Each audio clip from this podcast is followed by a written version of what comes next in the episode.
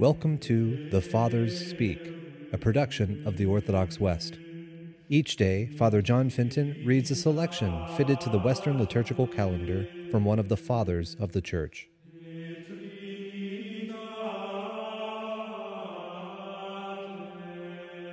On this day, we commemorate our Holy Father among the saints, Peter Chrysologus, by listening to a portion of a homily by this Holy Father.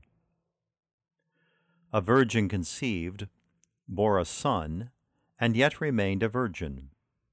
This is no common occurrence, but a sign. No reason here but God's power, for He is the cause and not nature. It is a special event not shared by others. It is divine, not human. Christ's birth was not necessary, but an expression of omnipotence, a sacrament of piety for the redemption of men. He who made man without generation from pure clay made man again and was born from a pure body. The hand that assumed clay to make our flesh deigned to assume a body for our salvation. That the Creator is in his creature, and God is in the flesh, brings dignity to man without dishonor to him who made him. Why then are you so worthless in your own eyes and yet so precious to God? Why render yourself so dishonorable when you are honored by Him? Why do you ask how you were created, and do not seek to know why you were made? Was not this entire visible universe made for your dwelling? It was for you that the light dispelled the overshadowing gloom.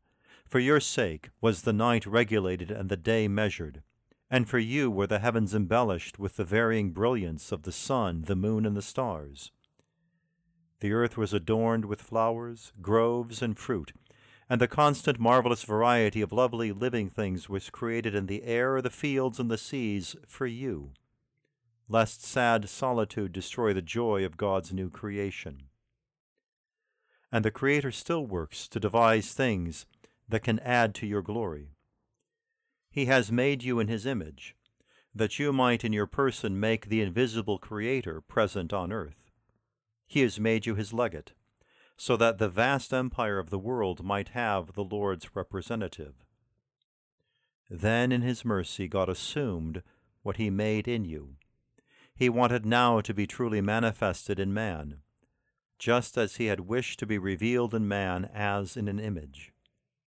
Now he would be in reality what he had submitted to be in symbol.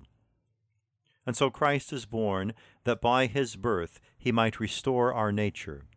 He became a child, was fed, and grew, that he might inaugurate the perfect age to remain forever, as he had created it.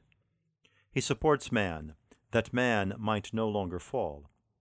And the creature he has formed of earth he now makes heavenly and what he has endowed with a human soul he now vivifies to become a heavenly spirit.